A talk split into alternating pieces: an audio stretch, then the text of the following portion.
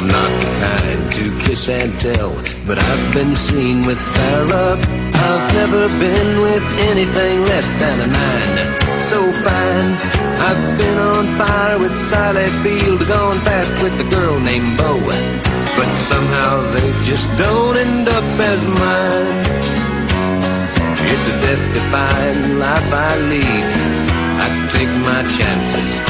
I die for living in the movies and TV.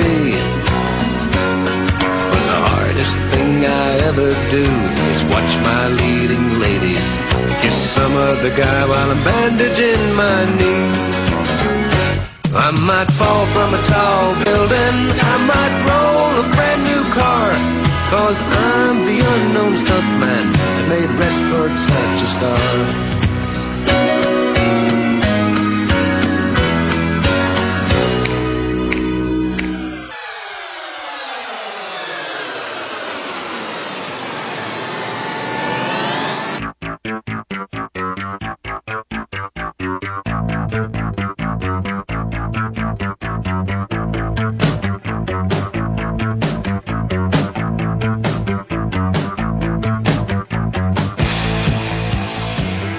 This is Sick and Wrong, the world's source for antisocial commentary. Brought to you by adamandeve.com. Good evening. Welcome to Sick and Wrong, the world's source for antisocial commentary. One of your hosts, E. Simon. This week, there's no Wackerly. We have Sleazy E filling in for us. What's I up there, Sleazy? I am Sleazy E. Hey, thanks for being on the show for uh, for this week, episode 223. As it turns out, Wackerly, you'll never believe what Wackerly's doing right now. Wackerly couldn't come in to Sick and Wrong and record a show this week because he's doing glamour shots. He's having glamour shots taken of him right now. That's so poncy. What a nonce. Have you, have you- do, you, do you know what I'm talking about? Glamour shots. You know, when they go to the Um, mall and they make you dress up in like I- makeup and like I thought- hairspray your hair and they did- styles. I thought they did that in the 80s. I thought they didn't do that anymore. No, Wackerly still does that. Oh, I get you. Okay. He, he's just doing a private shoot for his girlfriend. I think he's wearing like a sexy speedo or. and a um, pink pink shirt and like his and his mullet and stuff, a clip-on mullet or something. he actually asked me this weekend to spray tan him, and I was like, are you, are, I was like, are you out of your fucking mind, Wackerly? No, seriously, people. What you know? What it's kind of funny. He is taking glamour shots, but it's not for his girlfriend. He's taking glamour shots for his work. His work is requiring all their workers. I guess they're redesigning their website or making a brochure or something. I think it's a brochure, and they're all they're they're they're forcing all their workers to take like glamour shots in front of the Golden Gate Bridge. So his boss told Wackerly, um, "You got to bring uh, two sets of clothes, and you got to dress up really nice." but and you where are they going to change? I don't, yeah, I don't know. Maybe They're going to have like a dress van. there's an outhouse on the by the Golden Gate Bridge, isn't there? Well, there's that Fort, was it Fort Miley or whatever that place down there, I guess. But yeah, that's pretty crazy. And then like, what's the difference in the shirts? What? Because they're all going to be in different places, and, and uh, it's ridiculous. You know, I'm, I'm not really quite sure. Uh, I'd love to see these glamour shots, but you know, Wackerly will never let these these pictures see the light of day. Like, Well- I'm never going to see these pictures. Yeah, well, if they put them on the website, right? You know where I, he works. I think it's for a brochure that they're Uh, sending out to clients. I So it's like you can call Lance Wackerly, engineer extraordinaire. But Does he have to could wear you a cape imagine- as well? could you imagine if our? I mean, we work together. Me, Sleazy, and I work together. Could you imagine if our boss was like, "All right, I need you guys to take uh, some glamour shots, and uh, you know." Ian, you really need to do something with that hair. Uh, I want some lines shaved into the sides. Uh, you know, I do my eyebrows, shave my eyebrows. Uh, yeah. You know, but wear some uh, uh, some nice uh, nice black slacks, and uh, I want a button down shirt going on. As long there. as it wasn't uh, the the uh, khakis, I'd be all right. I, I've never actually had to do that No. for uh, work. No, I mean, don't it's it's almost like uh, what they made us do back in elementary school. Well, you know, like, like you know, you had the high school pictures and stuff every year or whatever. That's what I'm And, saying. It's like senior pictures. And then you know, you'd have like your parents would buy like five of this size and four of this size and stuff, eight, ten eight by tens or whatever. I always ruined every picture I was ever in. I mean, and not and not just like I wasn't even trying to ruin it. It's just my face just would ruin every picture mean I was in. You'd crack the lens or something? Well, no, you know, we'd take a picture of the class together, and it's like they'd be like smile, and I'd try to smile, and it would just end up look, I'd end up coming out looking like a, some kind of mongoloid or something. So how many would your parents buy then? No, they but they'd have to buy the, the pictures. But then every year, my mother would be disappointed in me because she's like, "You just ruined another scene, you know, another, Another class year. picture, another class picture. Maybe next year." I was like, "You know, mom, it's not my fault. I'm ugly. It's your fault. Yeah, yeah. You know, if you weren't drinking during pregnancy, if you weren't smoking cigarettes and, and you didn't crack, give me the ugly gene. Yeah. Well, anyway, so Wackerly couldn't be here this week, so we have uh, Sleazy E filling in, and it's actually kind of uh, it's time well, Sleazy. It's a it's your birthday week this week. It is. Yes, it is. Happy it is. birthday! I know. Yeah. I know. mean, we we got to get some shots going here. definitely, definitely. You know, it's it's a bummer because uh, for your birthday, I actually went out, walked all the way to the Fillmore, Fillmore, San Francisco, and bought tickets from the box office for Gary Numan. one of our favorite bands or persons or whatever you want to call Gary them. Numan's Yeah. amazing. He's yeah. one of my idols. And Well, Gary I mean- Numan was playing the entire album of Pleasure Principle. Yeah, And I was thinking, what an amazing birthday gift. exactly. And as it turns out, He's Gary Numan had to cancel the show. he's stuck in England. You know, I wonder how many shows, I mean, were affected by, like, how many uh, it was a mini. performances were affected. It was a mini tour. I think like it was just you know like the coast and stuff, and then Coachella. They were playing Coachella and stuff as well, I guess. But um, yeah, it's going to be a lot of people just disappointed because they're all uh, all the shows are sold out. I think. so. Well, it's the volcanic ash that's obscuring the skies, and uh, planes aren't allowed to fly over England. I think now they're allowed to fly. Yeah, I they, think just opened up the- reopened it. Yeah, but like uh, I'm sure it's Ming the Merciless taking his death ray to to the volcano, setting them off. Well, you know, it's funny because it's you know everyone's just kind of like, so you know, President Obama couldn't fly to Poland for the the burial of uh, the the Polish president who, Oh, did, who died in right. Yeah, Russia, didn't and uh, you know a lot of Yeah. world leaders couldn't fly over there. But what I'm you know what I'm most upset about is Gary Numan couldn't make it out to San Francisco to Damn. perform Pleasure Principle live for us tonight. Yeah, I, am really kind of bummed. So we're doing it. this instead. So you guys are lucky that he, I guess. didn't Well, in other words, it. I actually now have a vendetta towards Iceland. Fuck Iceland, dude. Seriously, Well, it's an insignificant, inconsequential country. They're debt ridden. What? What? Really? What- you know, I, bet mean, you they're have they- this. What have they brought the the world? Like uh, Sigur Rós and Bjork, right? Well, and then that's, that's about, about it. it, right? Yeah, I don't And it- really know anything else about Iceland. right. I mean, Well, I don't even know why people live up there. because they because they wanted their sheep shaggers, I guess. You know they're loving this because they're getting so much press. I know Yeah. it's negative press, but they're getting so much press because they shut down. They they essentially they shut down a quarter the, of the world. world. Yeah, You yeah, know, yeah. it's a- Half the world probably. Yeah, Yeah. so so Al Qaeda should be taking notes because that's how you do it. Yeah. Natural calamity. you set off a few, uh, you know, well placed uh, bombs in the, in in a volcano, and you've got it covered. I, you know, it's and it, and it's all because of Iceland. So it's all Iceland's fault that we're not going to see Gary Numan this week. Although Gary, uh, the, you know, I read on his website they're supposed to, uh, I, I guess, reschedule the show Yeah. sometime later on the year. Yeah, but you know why? He might die before then. Yeah, you never, you know, and You then, then I'm going to go get Well- revenge on Iceland. well, that's yeah, that's mess because I've never seen him before. I've never seen him. He was going to Pleasure Principle. Actually, well, I have one time I saw him. He uh, when I was a kid in England. Uh, he, he he used to be like a big uh, pilot, and he had all these like crazy planes, and he had a um, a Japanese World War II fighter plane, and uh, something went wrong, and he crashed it in the field next to my house. Where, where was summer When vacation? in Southampton? Well, and yeah, Winchester, yeah. And he crashed it, and so we all like rode our bikes over there to see all what was going on and stuff. And then we saw the plane all like. Did you have to pull Gary. Numan no, out of the no, it wasn't that good. People had already beaten us to it, but then we found out later that it was Gary Numan. He crashed. That's it. why he should be driving in cars, not flying planes. Well, he has was he has done a, a plane song as well, hasn't he? Does he? I don't know. aircraft, uh, uh, something bureau. I wouldn't mind seeing uh, Gary Numan in that World War II fighter jet versus Bruce Dickinson, who's also a pilot. yeah, you see that Iron Maiden plane? They got like a DC ten or I something. wonder who would win in, in an aerial battle. I don't know. I think I, yeah, would put my money on Bruce. Yeah, I don't know because uh, you know he's he's metal. yeah. But anyway, you know, uh, uh, instead of going to uh, Gary Numan, I bought you tickets for the Bronx. Nice. Awesome Yes. punk band playing Yeah. tomorrow night. So uh, we'll we'll end up having birthday festivities anyway. Yeah.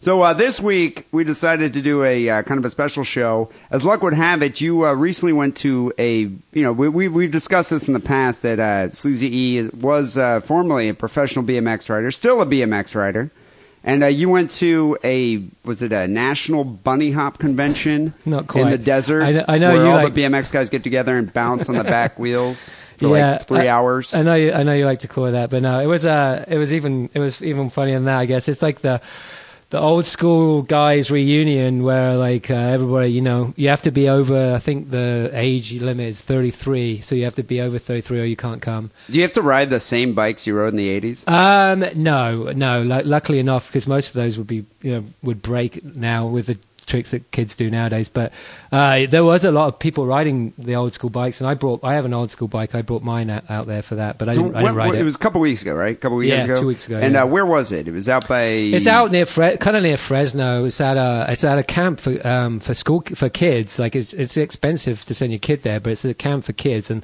they have pros there that teach you how to you know skateboard, BMX, or whatever there. So I think like last time I was there, like a, like six months ago, um, Pamela Anderson's kids were there. So So who, who, uh, like out of the old school professional BMXers that showed up? Uh, Everybody. Name some names that I, I Oh. might know of. Oh well, you well actually the, the first, we had this was the second one uh, a- annual one, um, but the first one that uh, was a year ago, and that was uh, Bob Haro, the biggest name in the sport. Um, Ron Wilkerson, Eddie Fiola. Who's the guy, um, the big air guy? Matt Hoffman was Matt- there this year. Yeah, Matt Hoffman was there this year. Um, and uh, Dennis McCoy, Dave Nourie, Mike Dominguez. Um, So what, what do you like? All you old geezers get Well, we'll get- together and well, uh, we'll- rub yeah, Ben yes. Gay on each other and bounce around and do tricks, stuff like that. It's What- a three day thing, and they have like a you know like a kind of like a, a lodge there, and so we all like you know stay up at the lodge, and then you know ride during the day, and then and and then at night you know uh, there's a bar there, and we all you know have a big party and So it's a big tell- reunion. Tell, stories about you know past tour stories or just anything you know anecdotal fun. How many of these guys still ride? I mean, they all, mo- nearly, actually, pretty much all of them had their bikes, and they were all right, you know, riding. Like I mean, not- professionally? I mean, well, I mean, no, no, no, not mo- the guys. Probably not many of them actually still ride and make money from riding. Uh, probably, you know, like five percent of them that still ride and make money, but they all ride. You know, everybody there. What, what do they think of the young whippersnappers these days doing those insane tricks? On Yeah, I mean it's it's got crazy. I mean, you know, with the help of things like foam pits and stuff, you know, where people can like learn backflips into foam pits. We didn't have those back in our day. So, you guys had to like fall straight on the yeah, asphalt. Yeah, exactly. So that was you know not that's not much fun, but um, but yeah, I mean you know they they're in awe of it, you know. But I mean you know hope hopefully the kids give them respect because they're the You guys give that props to your elders, yeah. definitely. So you ran into uh, famous professional BMX rider uh, Eddie Fiola. yeah And yeah uh, and, and uh, luckily, you know, it was kind of cool. You're you're chatting with him. You mentioned Sick and Wrong, and Right. he is down to come on the show. Yeah. and uh, chat with us about being a professional BMX rider and Right. now a Hollywood stuntman. Yeah, he's actually transitioned. Well, he transitioned quite a few years ago now from from he was a you know a real legend. Like uh, they used to call him King Eddie because he was uh, king of the skate parks back in the mid '80s. Um, and yeah, now he's transitioned that into uh, into a stuntman career, and he's in you know major, major, major films. You know, so So what, was he one of the first like professional BMX riders where you know everybody knew his name? Um, he was making like huge paychecks. he was making, to my knowledge, he was making pretty pay, pretty high paychecks for riding a bike in that you know in that in the in the at the time. Um, and he was, yeah, pretty much one of the big, one of the main guys. Probably, you know, f- three or three or four guys, and he was, if not the top, like within those three or four people. So and uh, people might might uh, actually recognize the name because he did all the stunts in the cult classic Rad. Yeah, he he actually like uh, for the for the main star, he actually doubled for and did all the stunts for that guy. And it's funny, he had to actually um, the, the the actual star had to dye his hair to match uh, Eddie's hair because it was so black. And so uh, yeah, I mean, he did all the all the stunts were Eddie, and it was you know from the beginning to the end. Well, we're gonna have to uh, chat with him definitely about Rad. That was one of my favorite movies back in the '80s. but also, I mean, uh, about being a Hollywood stuntman. I Yeah. mean, I think a lot of people our age, you know, that grew up in the '80s and uh, watched, uh, you know, The Fall Guy. Remember the show with Lee Majors? Uh, that- Uh, anything with Lee Majors in was idolize. amazing. You know, we we we idolize Lee Majors, and Right. we love we love that uh, that show. It's like I, I wanted to be a stuntman so bad. Well, I mean, that- who, what kid didn't? Every kid. I mean, I remember. You know, I tied you know string to the edge of a blanket and jumped out my bedroom window. You know, like every kid wanted to It- do. well, you know what? It started out I wanted to be a stuntman during Lee Majors, and then I wanted to be a ninja because ninjas were really big in the '80s too. Remember that? I, Well, I had a because of the ninja motorcycle? outfit. No, they were like American Ninja One, American Ninja Oh, Two, right, Faces right, of the right. Ninja. and then that one uh, with the fat guy. Uh, What Beverly is it, Hills uh, Ninja. Oh yeah, Beverly Hills Ninja. They, they, you know, I think ninjas were actually jumping Yeah, the, the way shark at that point. Yeah. But no, I, you know, for for a good period of the '80s, I really wanted to be a stuntman, and so I think it would be great to uh, chat with Eddie Fiola and uh, find out what it takes to be a Hollywood stuntman. That's- Before we get to that, uh, how about a quick word from our sponsor, AdamandEve.com. Hey kids, do you like sex toys? Yeah! Then go to adamandeve.com and make a purchase using coupon code DIDDLE. You'll get 50% off your first item, three free adult DVDs, free shipping, and a gift so sensual I can't even mention it on this podcast about murder and bukkake. Support Sick and Wrong by supporting our sponsor, adamandeve.com, and making a purchase with coupon code DIDDLE. That's DIDDLE, D I D D L E, like your uncle used to do to you.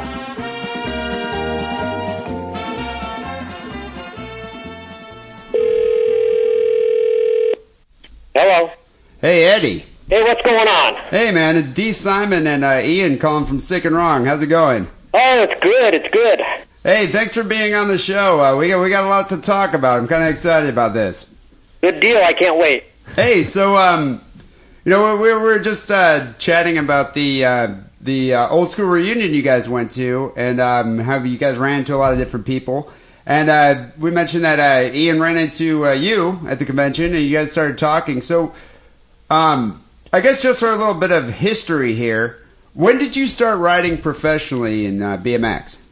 Uh, really, depends on what you call professionally. I mean, does, do you consider uh, getting paid to ride somebody's half pipe in the middle of a super mall, or I guess getting paid would be professional, yeah, don't you think? so. um, yeah, I guess that would be early '80s. I mean, like '81 would probably be my start, and I actually started doing shows with Gail Webb. Oh yeah, yeah. She was at the old school thing, right? Yeah, Yeah. yeah, she was actually taking photos of a, of a bunch of guys out there. Right. So I mean, how many people were riding back then? Like, was that the the genesis of BMX back in 1981? Um, it, in freestyle, and there's quite a few BMX racers, and, and like I collected magazines back in the day, and, and had Harry, Larry, and Eddie King, and all these guys, Toby Henderson, all on my wall. Uh, you know, looking at that type of style, and then you know, Bob Haro, you know, came on the scene, and, and Tinker Juarez was definitely one of my, you know, when when I seen Tinker at Lakewood Skate Park, that's when I I knew that, oh, I gotta start riding the skate parks. So who started the whole freestyle thing where it's like, all right, let's start doing tricks on these bikes? Uh, well, I'm going to say it was Bob Haro. Uh, you know, Bob Haro was doing, you know, curb endos and these quarter pipe things, and and and uh, Tinker Juarez was the first guy I ever saw in a skate park. Um, but uh, definitely Bob Haro, I think, was like you know the founder of of freestyle, and him and you know RL were buddies. Uh, so those two guys, uh, you know, combined with the magazine coverage, uh, I'm sure started it. right. So then, uh, so was your first movie the uh, cult classic Rad? Yes, the, my actual first movie ever that I ever did was Rad. So how did you hook up with that? How did that happen?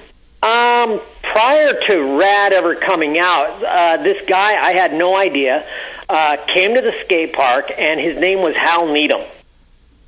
And uh, Hal came out and, and was talking to me, and then actually asked if he could come over to meet my parents and, and talk to me. And uh, he had seen a lot of the magazine coverage, and he had this idea in his head. So you're already kind of a big star then, though, at that point, right? Um, I had a couple pictures in the magazines. Yeah, yeah. So um, this guy came in, you know, a couple years prior to you know uh, Rad coming out or, or filming Rad, and and I didn't know, but he was, you know, Hal Needham was the uh, you know the director and stunt coordinator for all the Smokey and the Bandit movies. oh yeah. Oh wow. So uh, he and he asked me about my life, and you know, my dad had passed away, and I didn't graduate, or I, I graduated, but I you know barely graduated, and you know was all into the BMX thing, and this is the only thing I did. So it was like roughly based off of my life, you know. With the the movie Rad, the main character. Yeah. Oh wow, that's interesting. I didn't know that. So you you doubled for you did all the stunts for the main character of the of the movie, though, right? I did 99% of them. There was a couple spots like the school routine that I did not do. Oh, so you did. That was my next question. You didn't do the "Send Me the Angel" scene. nope, nope, I wasn't there. You weren't Uh, ballet dancing. that was Martin Aparijo yeah. and Pat Romano. Right. Right. Do you, guys, do you but guys still make fun of those dudes though to this day for doing that scene? Uh, you know what? We all laugh about it. I mean, it's all a bunch of fun, and you know, we, I look back at it now and just you know laugh. But But who had to wear the wig and uh, and pretend to be the girl? well, ninety percent of the time that the girl is riding, other than the the, the school routine, Right. it was me. so you, so you So you had to- did. Yeah, I wore the wig. Uh, I wore the shirt. I, I'm the one who looks stiff in the uh, the park scene. Um, yeah, it's me. Did you have to wear uh, a, a padded bra and stuff, or as well? She she wasn't all that. Oh, endowed. So, so you did the movie Rad. How did that segue into a professional career as a, a Hollywood stuntman? Ah, so what it did is um, moving from the movie Rad, uh, doing a bunch of you know still competitions here and there, um, being sponsored by GT for six or seven years.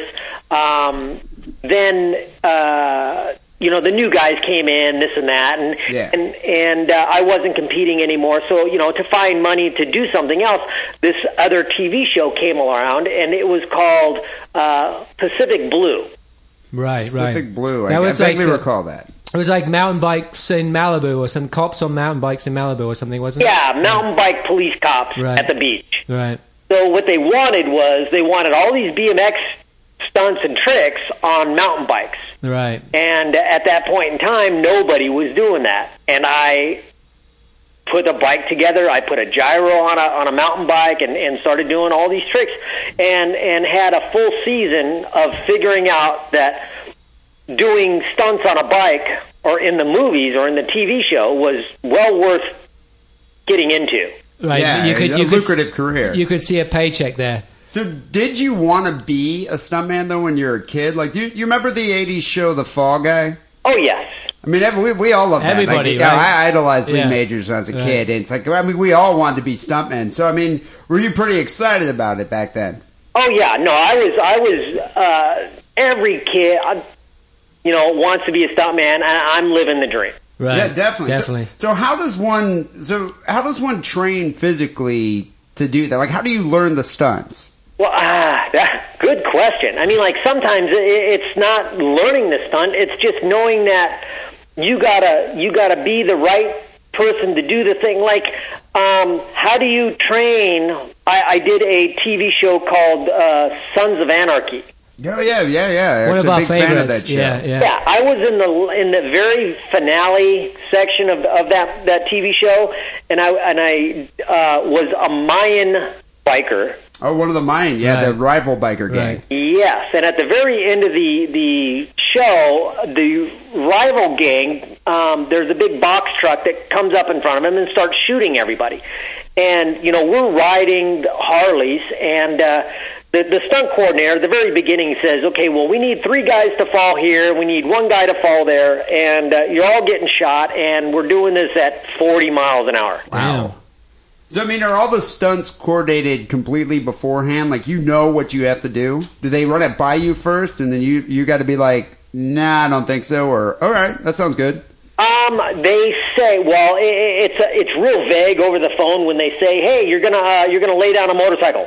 that sounds ominous. You know, I'm good with that. Yeah. So I mean, so are there certain stunts that you that's like your expertise, your expertise, like diving out of a car or or you know laying down a motorcycle? Um, I don't have any any particular expertise other than bicycle stuff. I get called a lot for the bicycle stuff.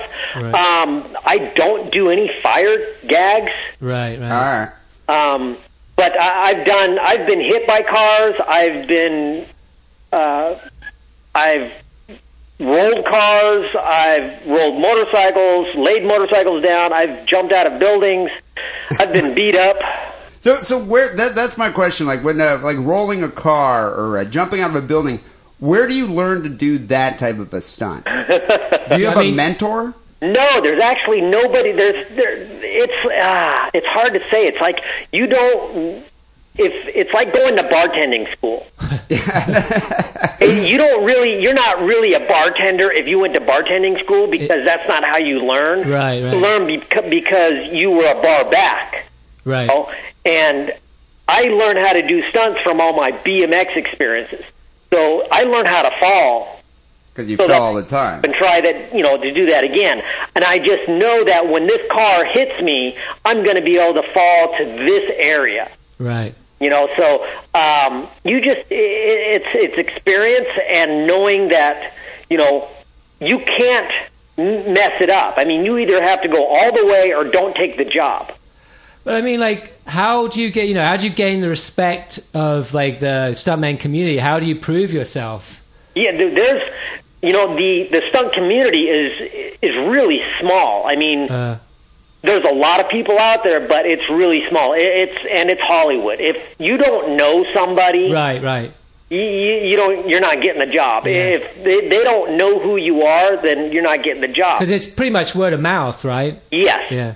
So, did, uh, but I mean, do you have an agent? Does someone contact you, like contact your agent, and then go through, then hire you? No, actually, there are no such things as stunt agencies that I know of.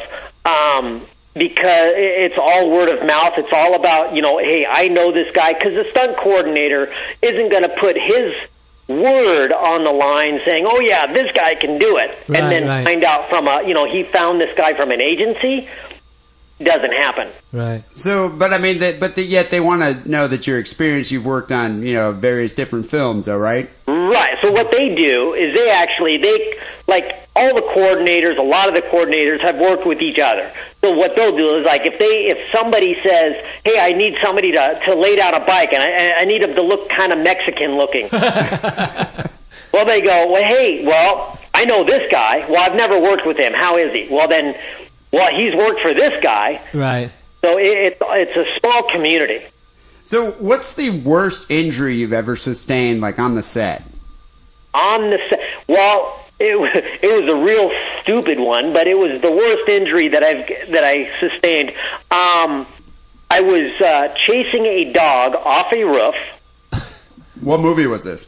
and uh, it was some some uh, Disney special. I don't even know what, movie it was, but I was chasing this kid or this this dog off this roof, and I was supposed to fall down these um, hay bales sideways, and you just keep rolling down the stairs um, of these these hay bale stairs.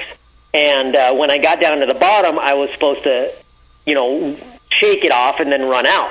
Well, when I got down to the bottom, I had uh, torn my, I think it's the MCL Oh, leg, Yeah. And uh, I got up and I ran away. But they they said, "Oh well, that was perfect, but we didn't focus right, so Oh, you man. gotta do it again. got to do it again." And I couldn't. Wow. well, you know, that that's kind of leads into my next question. I was wondering what happens, you know, if a stuntman is severely injured or you know, or, or dies on the set. Like, what what happens? Like, can a stuntman sue? Like, or do you have to sign a waiver? Well, it's there's a lot of technicality things that go on. I mean, like whose fault was it? Was it actually a um, a, the car that was rigged wrong? Was it the um, apparatus that he's flying on? Was it the ropes that he's flying on? Did you know? z- OSHA tries to come in and tries to. Uh, you know, regulate what we do is safe and unsafe. But if it's a stunt, how how does OSHA, you know, verify what is safe and unsafe? Yeah, I was about to say, like, how how does jumping out of a car? How can that be safe? Yeah. yeah, yeah. OSHA doesn't have any rule books on that. Right. You know, so it's it's we're on the outside of the the envelope when we do stunts. Now, take it. The stunts are relatively safe. I mean, most of the time, it's not a death situation if everything is done right. Um, but if they were safe enough, then the actors would be doing it. Right. Yeah, right, so right. That, that's why it's like uh, so. There's there's got to be a line. Like, what what is the line that the actor's like? Okay, we need a stuntman now. Um, you know, there are some actors that just don't want to get bruised, hurt, scratched, you know, nudged, Any They're any too pretty. yeah, so we, you know, we have somebody that comes in and, and takes their place, and, and we'll take a beating. And, and the thing is, is that there's a line of guys waiting to take that spot. I'll, I'll get hit. Right, Send right. me in. Right. So, who are some of your favorite actors that you've worked with? Ah, um, I don't really have a list of favorite actors. I mean, everybody that I've worked with, it, it was great. I mean, I, uh, I mean, who have you? Who's the most famous actor you think of that you've doubled for? Uh, I haven't really doubled too many uh, famous actors. There's um, uh, Is it usually just like for a particular scene they'll put you in Right. yeah, Right. to, to do I. I mean, like uh, going back to the the danger of it. I mean, do you think nowadays with uh, with the use of CGI is that uh, is that like cause you to lose work, or is it now safer because a lot of because of they're using the use of CGI? Um, it's it's both. I mean, because they use CGI, we're able to use a lot more wires and less airbags uh, that that could possibly, excuse me, not be in the right place at the right time. Right. So like if you have, you know, like you you can have like a you know a guide rope or a or a safety rope, and then they can just wipe that, remove that in using the CGI. Right, Right, right, right. But I mean, it's getting to where a point is that they have the technology. Why would they even want to put somebody in danger? Well, that's what I'm saying. Yeah, yeah. So it, you th- you feel in the future you're going to lose work because of that? Oh, it's a dying sport. It, I I think it's a dying sport. The only people that are going to keep us alive, the the actual stunt person, are the directors who want to do everything like on film. Like Quentin Tarantino or somebody like that, right? Well, yeah. Yeah. No, there, there are the people who you know they still use CGI and stuff Right. like that. But I mean, there are some people like like um, uh, I- I'm drawing a blank. There, you know, that just want to do it. You know, Old school. Like old they, school. yeah, but well, I mean, I, I mean, you know, I I think personally, and I think most people think that if they see it, I mean, you know, CGI it isn't to the point where it you it's you know you can see the difference. So I mean, like every you know, you can tell when it's a real stuntman, and you can tell that you know it's not being cre- created in a in a in a computer. And so, I mean, I think you know most people would, r- would rather see somebody in performance in, a stunt for real. Yeah, yeah, exactly. I think it lends authenticity to a film, and I think that's what the directors are going for. If they actually have, you know, a real person doing that stunt, yeah. Right. you know, as opposed to like a movie like Transformers, where it's like Yeah, everything's like everything is just computer generated action. Yeah.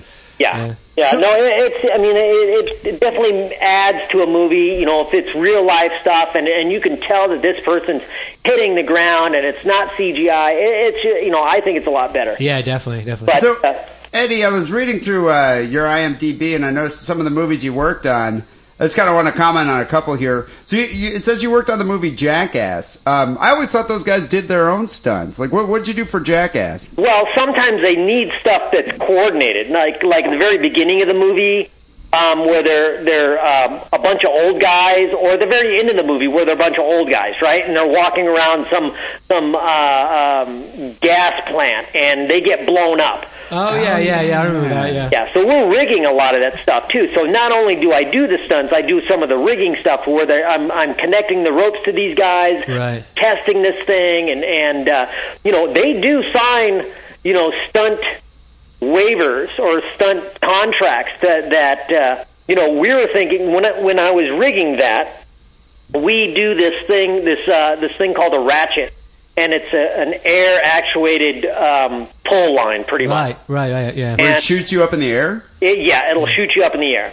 So, and we, when I hooked this thing up and we tested it, we tested it out at, you know, a really mellow yank and, and a nice smooth drop to where, you know, it's not going to hurt anybody. It's nice and smooth. You can stick grandma on it if you needed to.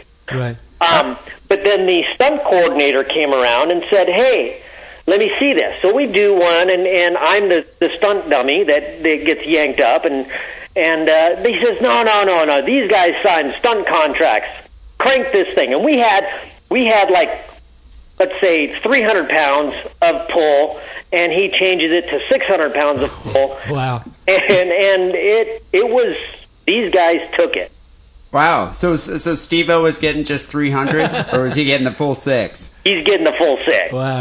Wow. Well, at least they didn't have to test the cattle prod on your nuts or anything. So Yeah. didn't they do that? They were like Steve-O electrocuted did, yeah. their testicles. yeah. Yeah, well, you know what? I, I wasn't there that day. So what about the movie uh, you worked on Hangover? Did you have to dress up as Zach Galifianakis and get punched in the face by Mike Tyson? well, you know, you know when the guy, the little naked Japanese dude, jumps on that guy's face. Yeah. Oh yeah. That's not me. Well, what'd you do in that movie? Okay, um, remember when he gets his uh, the car impounded, and they're Yes. waiting for the car, and they're at the impound yard, and they're saying the car's going to be messed up, the car's going to be messed up, and uh, what they don't show, and that what we filmed that ended up on the cutting room floor is I was in the back of the parking lot, and I'm pitching their car sideways, and I'm just coming inches close to other cars. Ah, see. 180s and doing stuff, and then I show up. I'm pretty much the car valet. Oh, I see. I'm, well, uh, There's a spot where you can actually see me roll up and get out of the car. Well, I don't have to watch that movie again. yeah. Well, I mean, I have to get the DVD. Probably got that extra bit on there. Yeah. So, so what movie did you do the most dangerous stunt in your career? the most dangerous stunt in my career. You know, well, there's two. There's two um, movies that I did. One, I actually got nominated um, in the World Stunt Awards, uh, the Taurus Awards, uh, for hardest hit. Wow. and uh, that was in the movie Stick It. But and it's not something you want to get nominated for. I was about to say, where did you get hit? yeah. Well, what it was is that I uh, in that movie, the first five minutes of the movie is all BMX and skateboarding, and and I worked with uh, uh, Mike Escamilla on that, and we went into through a, a plate glass window. That's where Mike went through, and then Oh. I rode my bike as fast as I possibly can towards a uh, a a liquor bar height size, um, like a uh, Like a glass, like a glass bar? no no no no like a um, a serving bar. oh, okay, okay. yeah, all right. Okay, so it's about waist high. And imagine riding your bike as fast as you possibly can towards this thing, and then launch off the bike and do a front somersault. Through a window? No, not through anything. In, into the back of the bar where all the glasses are stored and the bottles and stuff. no, there wasn't anything. Uh, Oh, it was okay. straight to the ground. Right. Ooh. Okay. Ouch. I, I landed 13 feet away from my bike. Wow. Oh my, how many times did you have to do that? That was a one take deal. Thank God. Did you, were you able to have a helmet on or any kind of protection or? Um, I had a one of those road racing back braces Oh yeah. and some elbows. Oh wow. Man. And Broken your neck. uh, everything turned out fine. I broke my heel. Oh Wow. Oh, from like So- the the whiplash of the. You know exactly. Yeah. So Eddie, you know that you're probably going to be in some amount of pain when when you fall down. What's going through your head when you're about to do it? Like seconds before you jump off your bike. I don't want to do this again. But you do. It's like getting drunk. that is exactly the same. The thing you think is that if I don't do it right the first time, I'm gonna have to do it again. Yeah. Do it big, do it hard, do it one time. Right. And then just hope. Yeah. wow. So so at, at this point in your career, do you work more in, in uh, film or in television? Um, in this point right now, it's more in film. Uh, what are you currently working on right now? Um, uh, unemployed, and you know, it's it's the movie business. I mean, like Right. I'll work for you know one month straight, and then not work at all for you know one month, and then work Off and on. Yeah, on and off. Right. Uh, That's not that bad. So, what is the average career span of like a Hollywood stuntman? Like, I mean, is there an average career span? Like, you know, the Oh. people that you know in the industry. There's quite a few guys that are in in their you know. 60s now that are that are still doing stunts. Now take it they're not doing the harder stunts. Yeah. They're doing a lot of the driving type stunts and a lot of the stunt guys are coordinating uh, movies and things like that. So the older guys are coordinating um, and hiring a lot of the younger guys. Right. But um, we actually tried to get an early retirement fund, so or thing for stunt cord or stunt people, Right, And right. and they denied our our eligibility for that. Um, so we have to go all we have to do be able to do stunts until we're I think 65. Oh, that's a crock of shit. I know. It's just like I can understand if you're sitting behind a desk, you Yeah. retire when you're 65. Wow. When you're jumping out of a car, you should be able to retire when you're 50. Yeah. Yeah, yeah. At least, you know. Let us do that. Well, you know, uh, one thing you could do is, uh, well, it sounds like just from uh, some of the anecdotes you've just been telling me now, you should probably write a memoir at one point because you got some stories. Oh yes, I've got lots of stories. well, let us know if you ever do, and we'll definitely promote it here on Sick and Wrong. Yeah, definitely. Very cool. All right. Well, Eddie, hey, thanks for chatting with us, man. Hey, no problem. Anytime you got my number, give me a call. All right, thanks, we'll Eddie. do. All Love you, take care. Bye. Uh, you too. Bye. Wow. Seriously.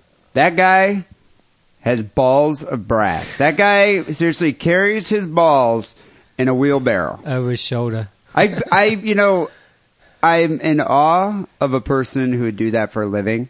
Someone who actually has an interesting job. You know, someone who's who has a job that's that's that's worth you know interview. You can you want to have them on the show because you want to learn about what, what they do every day. Well, like we said, you know, everybody wanted to be a stuntman when they were a kid, but I mean, how many, how many ended up being one? you Well, how many people, you know, actually have the balls to do that, to jump out of a moving car? You know, o- and obviously, chase a dog off a roof and and fall down a haystack, ACL, or you know, or jump out of a or plane. get shot by Mayans. Yeah, But I mean, the fact of the matter is, it's like you know, we all wanted to be stuntmen. But I remember when I was when I was a kid, and I, you know, like probably seventh grade or sixth grade when I when I got into uh, skateboarding, and I realized I'm too big of a puss to do this. I mean, I think it was the first time I ever tried to ollie down a staircase or something, fell and broke my arm. You actually broke your arm. Yeah, no, I Uh, fractured my, uh, I don't know, Your whatever, elbow, my right. elbow or Yeah. something. And uh, I went and I had to have my arm set and everything. I was like, you know what? I'm not skateboarding again because I'm too big of a puss. you know, it's like, but but but this guy, you know, Eddie, Well- Eddie Fiola, you know, has that mindset where it's like. And it's I don't want to do this again, so I'm going to do it right the first time. Yeah, yeah, that's I'm going to jump pretty- out of this car and I'm going to smash through a plate glass window and I'm going to do it right the first time. that's a pretty time. amazing uh, mindset to like you know sit, you know just say oh, I'm going to do this big and I'm going to do it good because this is the only time I'm going to do it. You know? Well, I mean, what was going through your head when you're on like a half pipe on your BMX? I wouldn't do that. I'm too big of a puss to do that. I mean, y- yeah, you just got to like think beyond it. You know, think what. Uh, yeah, I mean, I don't know. Yeah. I mean, what what do those guys think? Like uh, the guys in Jackass, they think I'm just going to think I'm so cool after. Yeah. You know, I uh, well, you electrocute basically my balls. you obviously you you don't you don't think of the worst. You're not going to think that uh, you know you're going to end up in hospital, or otherwise you're not going to do it. You know, but you you think of the glory and the you know that the. Uh, the fake fame that you're going to get, and the and the fake money that you're And going the to get high paid. fives. Yeah, exactly. I mean, the, that's and a- the bra, any of the you know the kudos from your your buddies. You That's know? the thing with skateboarding. I didn't mind being a puss because it was like, you know, okay, yeah, I guess I could learn to do that trick and fall down a hundred times and fracture my ankles and break my knee and smash my face in. Yeah. But that's not going to get me laid. It might get me a high five from you. your buds, yeah, you know, yeah. my buds are going to be like, wow, dude, that was a great trick. Yeah. But it's not going to be that, you know, that girl over there's like, I want to give you a blowjob because you did that ollie. I mean, yes and no. I mean, at certain circumstances, no. Most of the time, no.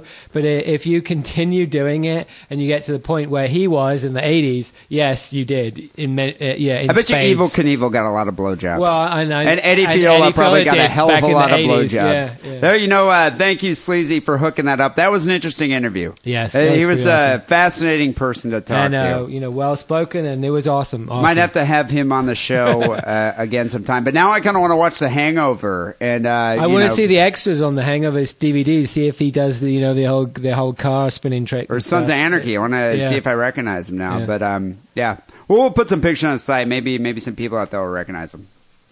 Well, uh, we're nearing the end of the show. We got a few phone calls to get to, a couple emails that came to uh, the Signal Podcast at hotmail.com address.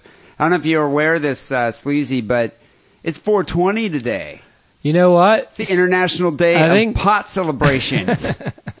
Have you ever been a stoner? Were you No, ever a stoner? no. Not even back when you were like 18? I I've never smoked in my life. I've never smoked a cigarette or like. I mean, I've smoked weed before, but I mean, I mean, oops, if Mum's listening, I, you didn't hear that, but, but uh, I mean, you know, like the I English just, guy's I, so polite. If mommy's listening to me and I just said I smoked some marijuana, I'd be so embarrassed. um, I don't.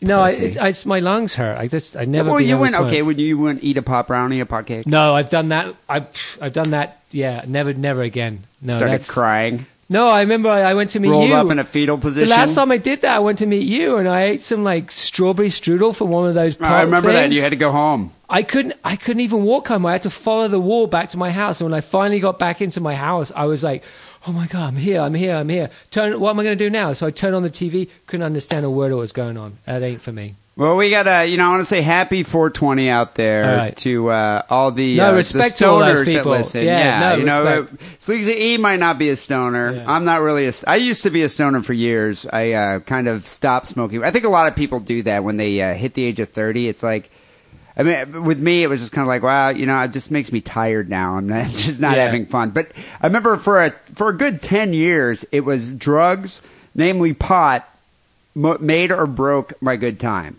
It was either if I had weed, I was going to have a good time. If I did not have any weed, I was going to be pissed. For me, it was uh, uh, drugs and booze is a sure way to lose. It's because you went through the DARE program. But anyway, I want to say happy 420 out to out there, all those stoners. We got a couple people that uh, wrote in to us and uh, gave us a. Well, one guy in particular here, uh, Patrick, wrote in and gave us a stoner's prayer to read to everybody. Please. So he, I know. I didn't even know stoners could write.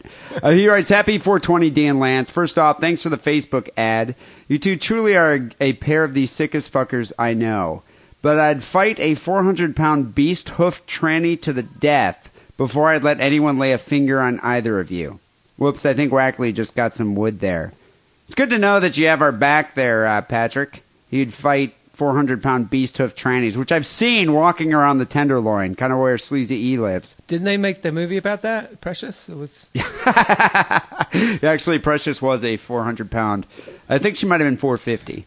Uh, second, I know neither of you boys are Heshers, but I wrote a little something a few years ago that I thought some of your more 420 acclimated friends might enjoy. Uh, sorry for the decidedly secular nature of the piece there, D. I'll uh, try working on a Jewish version for you next year. Love the show. Keep up the great work. Patrick from Sacramento. So here's the Stoner's Prayer um, for all you 420 people out there celebrating. Stoner's Prayer. Our dealer who tends thy garden, hallowed be thy bud. Thy weed smokes long in a three foot bong, and in pipes that we scrape for resin. Give us this day our daily bowl, as my friends and I get trashed, until the bowl is cashed. Lead us into intoxication, and deliver us a pizza. For thine is the chronic, the ganja, and a mellow high forever. Amen. Mary Jane, 420. Whatever's. He's praying to the God of weed. Keep praying for that one. But thank you, Patrick. Uh, you should mail that in to High Times. I'm sure they'd appreciate it. Um, so we got a few phone calls here. The Sick and Wrong Hotline, 206-666-3846. Before I get to that, how about a quick word from adamandeve.com? Are you in need of a new dildo, butt elk, or maybe a jack off sleeve? As trucker Paul would put it. Well, just head over to adamandeve.com and enter offer code DIDDLE to receive 50 off almost any time and plenty of free extras, like free shipping. And other shit like that. Buy me a new dildo. Now. The Jew Claw commands you. Fucking nerds. Oh, Sacramon is still boring as fuck. Keep it sick, keep it wrong, from the swarm. All right, Sleazy, we got a few phone calls to the Sick and Wrong Hotline. 206-666-3846 is that number. Uh, yeah, why don't we get to call number one? Hey D, hey Wackerly. This is B G again. I called earlier tonight um, about the Marley Festival, but uh, I'm sitting here waiting for a bus to get home, and uh, apparently I'm sitting outside of a gay bar. Didn't notice this until I sat down. Two funny things in that. Did he just say he was at a Bob, Mar- Bob Marley festival? I think it was some kind of yeah, like uh, reggae kind of probably reggae by the by the river or whatever those things they have. God, could you imagine? I can't. That's like almost as bad as a Jimmy Buffett festival. Well, I think you probably have to take drugs to deal with that, right? I'd seriously rather drive a nail through my nuts than go go go to a Bob Marley Goggle festival. nails. But uh, so anyway, the guy was at a Bob Marley festival, and then he uh, finds himself afterwards In front of a sitting gay in bar. front of a gay bar. He must have been smoking some really good ganja. Yeah. Happy 420, dude. Say the prayer. Sat down. But a friend of mine, a coworker for about a year, walked up to me, and I couldn't recognize him. Uh, like I couldn't p- picture who it was. I was like, "Who are you?" He's like, "It's me." And I was like, "Holy fuck!" It was my coworker. He he's a transvestite. I had no fucking idea. I just thought you should know. I don't know how I'm gonna face him tomorrow. Peace out, guys. Wow. So he still works with a guy, and then I mean, who would recognize a tranny coming up to you and going, "Hey, man, it's me"? Well, you know, it could have been much worse. You could have been waking up next to her and been like, "What? You're the dude I work with wearing a wig and a dress? Oh Yeah. my god!" He didn't take that many drugs. Yeah, so it could have been that bad. But you, you know what's funny is uh, I think I've, I know I've talked about this on the on the on the show before. But my uh, cousin, who I've only really met like a couple times, older than me, he's got to be in like his fifties or something. He became a woman like ten years ago, fifteen years, eh, probably about ten years ago. Really? When he was like forty-five, he uh, decided he just wanted to be a woman, just like that. The man had two children, Right. ages like eight and ten, Well, and wife had been married for like fifteen years right. and uh, a successful practice. I think he was like A a, doctor or something. yeah, I think he was a uh, an eye sur- a sur- an ophthalmologist. He was did an ophthalmologist. Did he cut his wiener off himself or what? no, I think he. Uh, what happened is that he started taking hormones. Decided he wanted to be a woman, and uh, eventually did get the procedure. And I met him years later. I mean, I, I wanted to see him after that, but obviously most of our family kind of shunned him. He's Right. been he was kind of cast out after that of, of the uh, D. Simon family uh, reunions. But I, I was always saying, you know, if I ever got married, I'd totally invite him over to uh, to to one of my you know to one of my uh, simchas. But anyway, uh, I was at I think it was his his father's funeral, and this is about a few years ago. And I was talking to this guy the whole time, had no idea. Thought it was one of my my aunt's Aunts, elderly really? friends. Had no So it was, clue. it was a good transfer, the transition. Then. He just looked like an ugly old woman, like an ugly old Jewish lady with a big Right. nose and frizzy hair, wearing like kind of a frumpy outfit. I had no idea. And then afterwards, you know, we're uh, we were eating dinner, just me and my family, and uh, my dad and my sister's like, "So you were talking to uh, Bradley the whole time?" It's like, Bradley. "Who?" what was what, what, what did they change the name to? Deborah. Deborah. Yeah, I was like, who was that? He goes, that, that, that. I was like, oh my god, I had no idea. So sometimes, I mean, you really can't Yeah. tell. But at least this guy wasn't waking up next Yeah, to her. yeah, yeah. What about uh, call number two? Sick and wrong, you dirty little fuckers. Uh, long time listener, first time caller. Is this Russell My Brand? name's Stephen. Um, I posted Howdy Sailor on the forums, but I've posted about five times, so no one will give a fuck. Anyway, um, in your most recent episode, you said about the word wobble, how us cheeky little limeys say the word wobble all the time. That's never happened. I don't use that as an insult. Does- Wobble? I don't remember that. Do? Were we referencing a wobbly H? Oh, 'Cause we've used wobbly yeah, H, yeah, but I mean, yeah, do- Yeah. Well, I mean, the only thing, the only, the only way wobble comes into my vernacular would probably be like uh, Weebles Wobble, right? You know, like the old Weebles. When Oh, was yeah, I remember that, things. the kids show, right? Right. right. And they But were like, make- and they were like, you know, like they looked like eggs, and they wobbled around. But you haven't lived in Limey Land for Yeah, a but long that's time. true. Maybe I might be- wobble's like a new. I might be totally know, a- disconnected. Some new type of jargon or something. doesn't use it to describe a fat person. Well, actually, I have a pretty cool way to describe a fat person. But anyway, the only time I would use the word wobble now is if I was talking about wobble bass, which I don't know if you fuckers know about your electronic and dance music, but wobble bass is a sort of bass style of bass programming that is very prevalent in dubstep music. So that's where you would use the term Didn't- wobble bass in the UK. Anyway, the main brunt of my point is English guys coming over to America. I want your advice. Now I know you've got a friend, whatever the fuck his name is, who's English and has lived over in America for a while. I think that might be me. I think he's talking about you here. Do you think two English guys who come over to America, the whole English accent, you know, the charming, bumbling Hugh Grant English style, will it get me much success over there in America? So, or is that just some big stereotype? Just let me know what you think. See you later, cunts. Yeah. So he he wants to know if uh, just being an English guy, a, a shouty cracker Hugh Grant type with an accent he would get him laid here, get him some tail. He doesn't really sound Got a like little spot of trim. he doesn't sound like much of a Hugh Grant type, but uh, I mean, I mean, I don't know what it is like now. You know, like uh, it worked for me when I first moved over here, so I'm sure it I was about works. to say when you Yeah. first came in, you've had friends visit. Uh, your like Jeff was out here, Right, right. Um, but I think he was with a lady. But Yeah. um, the oh first no, time he got he got yeah, he, it worked for him. He got many girlfriends. What? if- Okay, you know a lot of people don't know this. You might be pissing me for bringing this up, but do you remember uh, you were on the Real World? You dated a chick on the Real World. It was the first. Was it the first season? It was the actually World? the second s- actual season, but it was the San Francisco. The first one was in New York, and the second one was in San Oh, Francisco. okay, so right. you're on the San Francisco one, Right. the one with Puck. right. Yeah, And, that's uh, how we got. That's how I got onto the show because we were friends with Puck because we we rode together, B, BMX rode together and stuff, which he didn't really do. But Was there an angry black guy in that? that no, actually, that was Mohammed. He's he's really cool guy. He was a rapper and stuff. Actually, he was probably one of the coolest guys. But wasn't there an angry black guy in every season of the Real World? Just one black guy that was just pissed off. I think Puck was played the role of that. I'd be baby. pissed off too. It's like I got to live with all these whiteys. Yeah. it sucks. but anyway, yeah, you okay? So you were English. You came Right. here. You'd only been living for, here for a couple of years. Not even But- that. No, it was like it was maybe a not even a year after I moved here. So did you notice? Did the trim flow like a river when they heard your Well, in that, hello? partic- in that particular situation, um, I guess I kind of saw one of the girls from the show, but it's not sort of, kind of, not really. But then she, uh, but she was holding holding herself for uh, marriage. She was uh, a devout uh, Catholic, and I guess So she you just got anal. and BJ's. Isn't that how that works?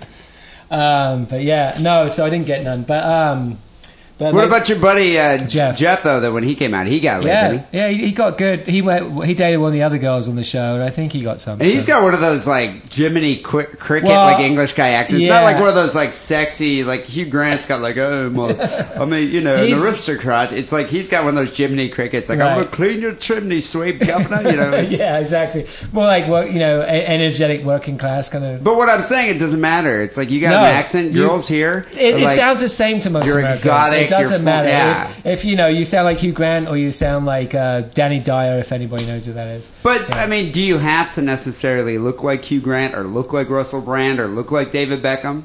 Like, No. could you look like Ricky Gervais and have an accent seriously, and get laid? I think that like, I think that like, I mean, most guys from England or I mean, including myself, we're not, we know we know pretty picture. But that that does, you know, that that marks you up a couple of spots. You know, if you look like Russell Brand, Yeah, if you're like six, And you have an might be an eight. You know what I mean? But you know, say if Russell Brand's an eight, he becomes a ten because of his accent. You know All right, so so what about like the uh, reverse here, the converse?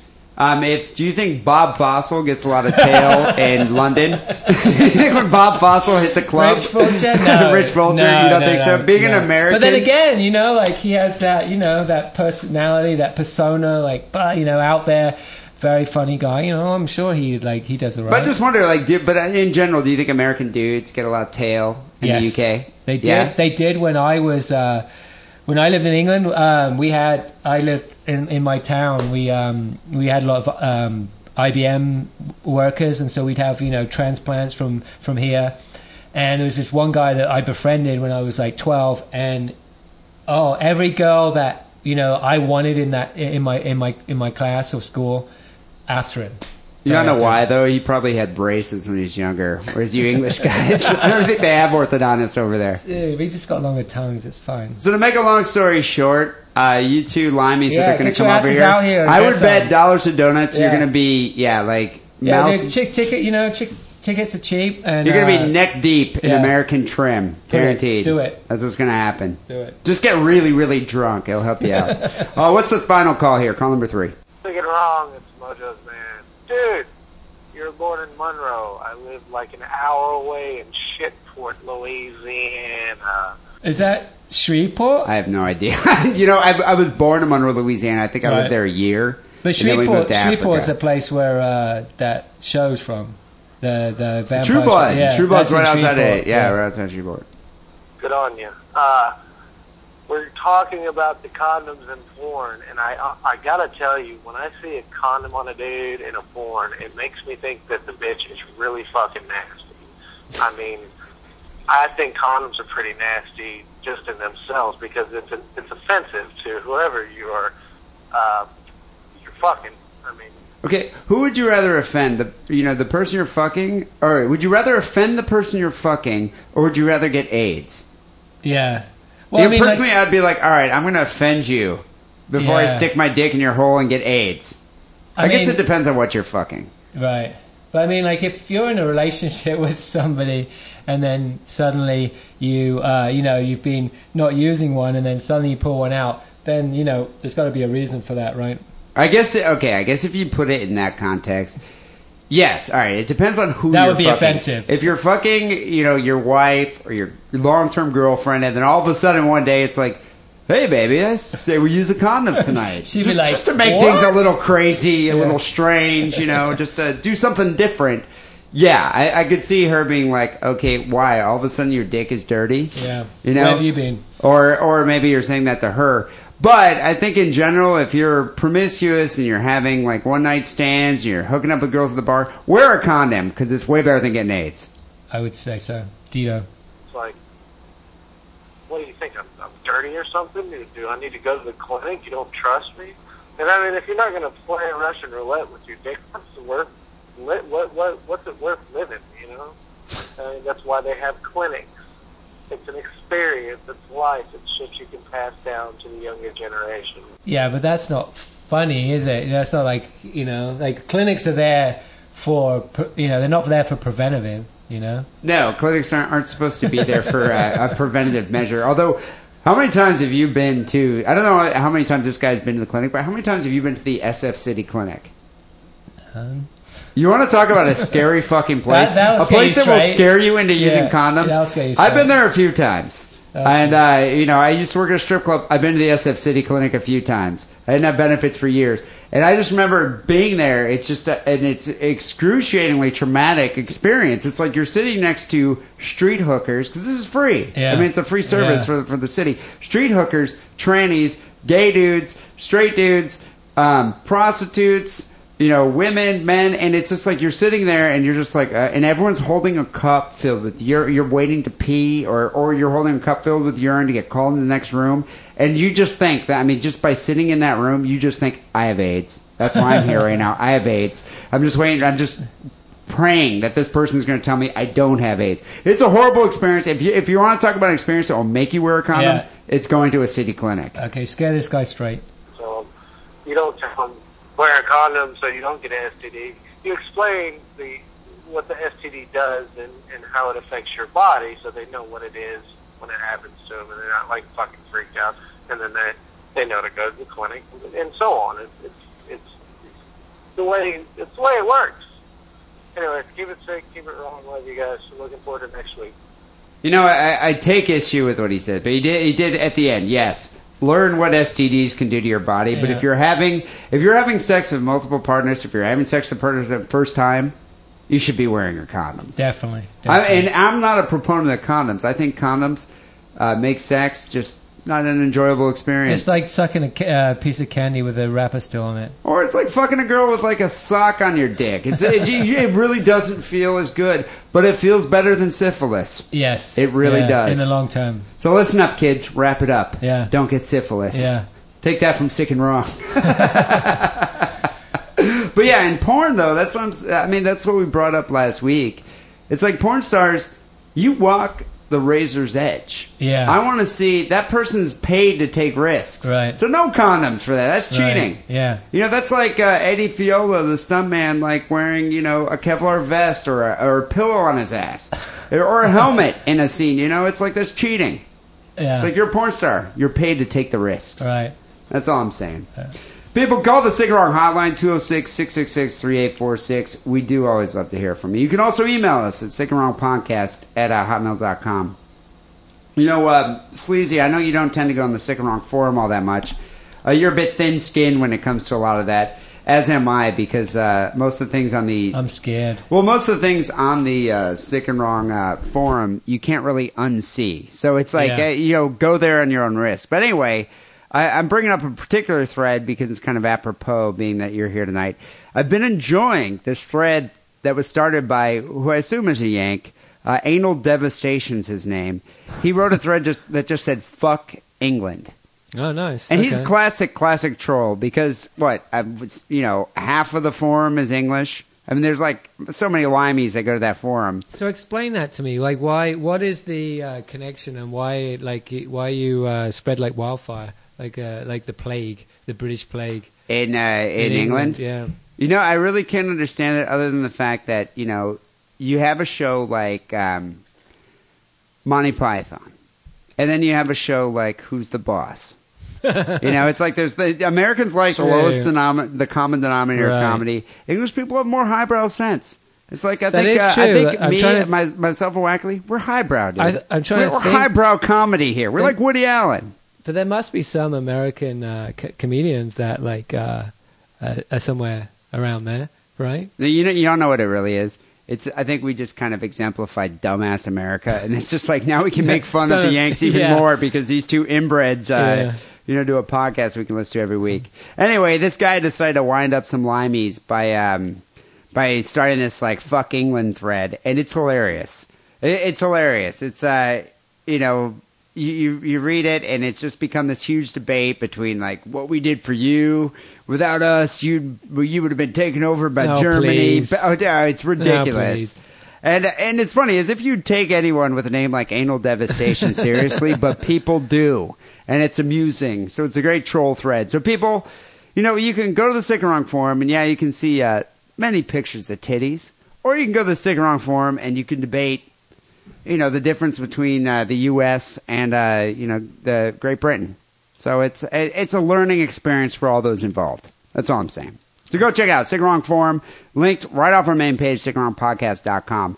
Also, make sure you subscribe to the show on iTunes. We really do appreciate that. All your comments and your ratings uh, really supports the show. It's an easy way to support the show. gives us great exposure, and uh, we've actually been rising the ranks. I mean, I say that every week, but I noticed uh, the past few times I went and checked on iTunes, What are we up to? we now? were What are right up to? under Adam Carolla, right under the Nerdist. Seriously? Well, I mean, I'm, I'm just saying the icon, the second, the elephant shitting was there, but in rankings, I think we're a little lower. But I mean, it, it's just good to have the Are we visibility. are we being the Bible podcast or what? Yes, and that's what I'm happy about. So That's uh, all that big matters. ups to all you out there who are voting for us on iTunes. Finally, uh, make sure you go buy a Sick and Wrong T-shirt from the Sick and Wrong store right off the main page, sickandwrongpodcast.com. I also threw up a link and uh, to the Cafe Press store, Yeah, and a- just recently renovated it. There's a bunch of good stuff on there. You know, I, uh, people were sick of the uh, the old uh, hooded Abu Ghraib figure that they all thought was a KKK figure listening to an iPod. Yeah. Completely misinterpreted. Uh, That's fine. Um, so I took it down Oh. and I put all sorts of new sick and wrong designs. Well, I think the people in England they should uh, snap up the uh, Pope. Um, yeah, Yeah, the, the yeah. Uh, sick and wrong Pope Right, that was yeah. uh, designed by our good friend Joe uh, Joe can- Kelly. you can wear uh, that, you know, that when, when the Pope comes to visit England and gets arrested. So you got options now. Go to the Sick and Wrong store. You can buy the uh, the the Sick and Wrong shirts we have right off our website, or you can go even to Cafe Press and buy some Sick and Wrong uh, stuff. Paraphernalia. Yeah. Uh, finally, here the sick and wrong song of the week. You know, I just think it's fitting to end the show with the number. You know, the the the the the, the greatest song from the movie Rad.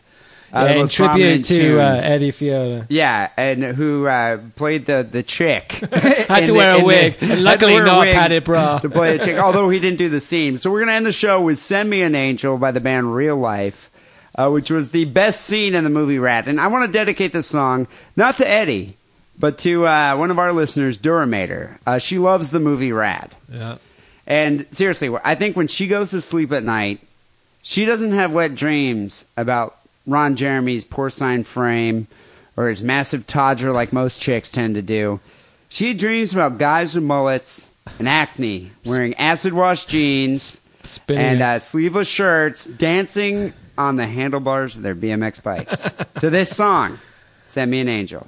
Yeah. So here's to you. This is for you there, Duramater. All right. Send me an angel from uh, from the movie Rad. So thank you, Sleazy E, for being on the show. Happy birthday, my man. We'll Yeah, chin, uh, chin. Ping, we'll ping. get uh, quite drunk over the Bronx tomorrow night. Too bad about Gary Numan, but maybe, maybe in the Yeah, near maybe. future. I blame Iceland for that. People will be back next week. Till then, take it Peace, sleazy.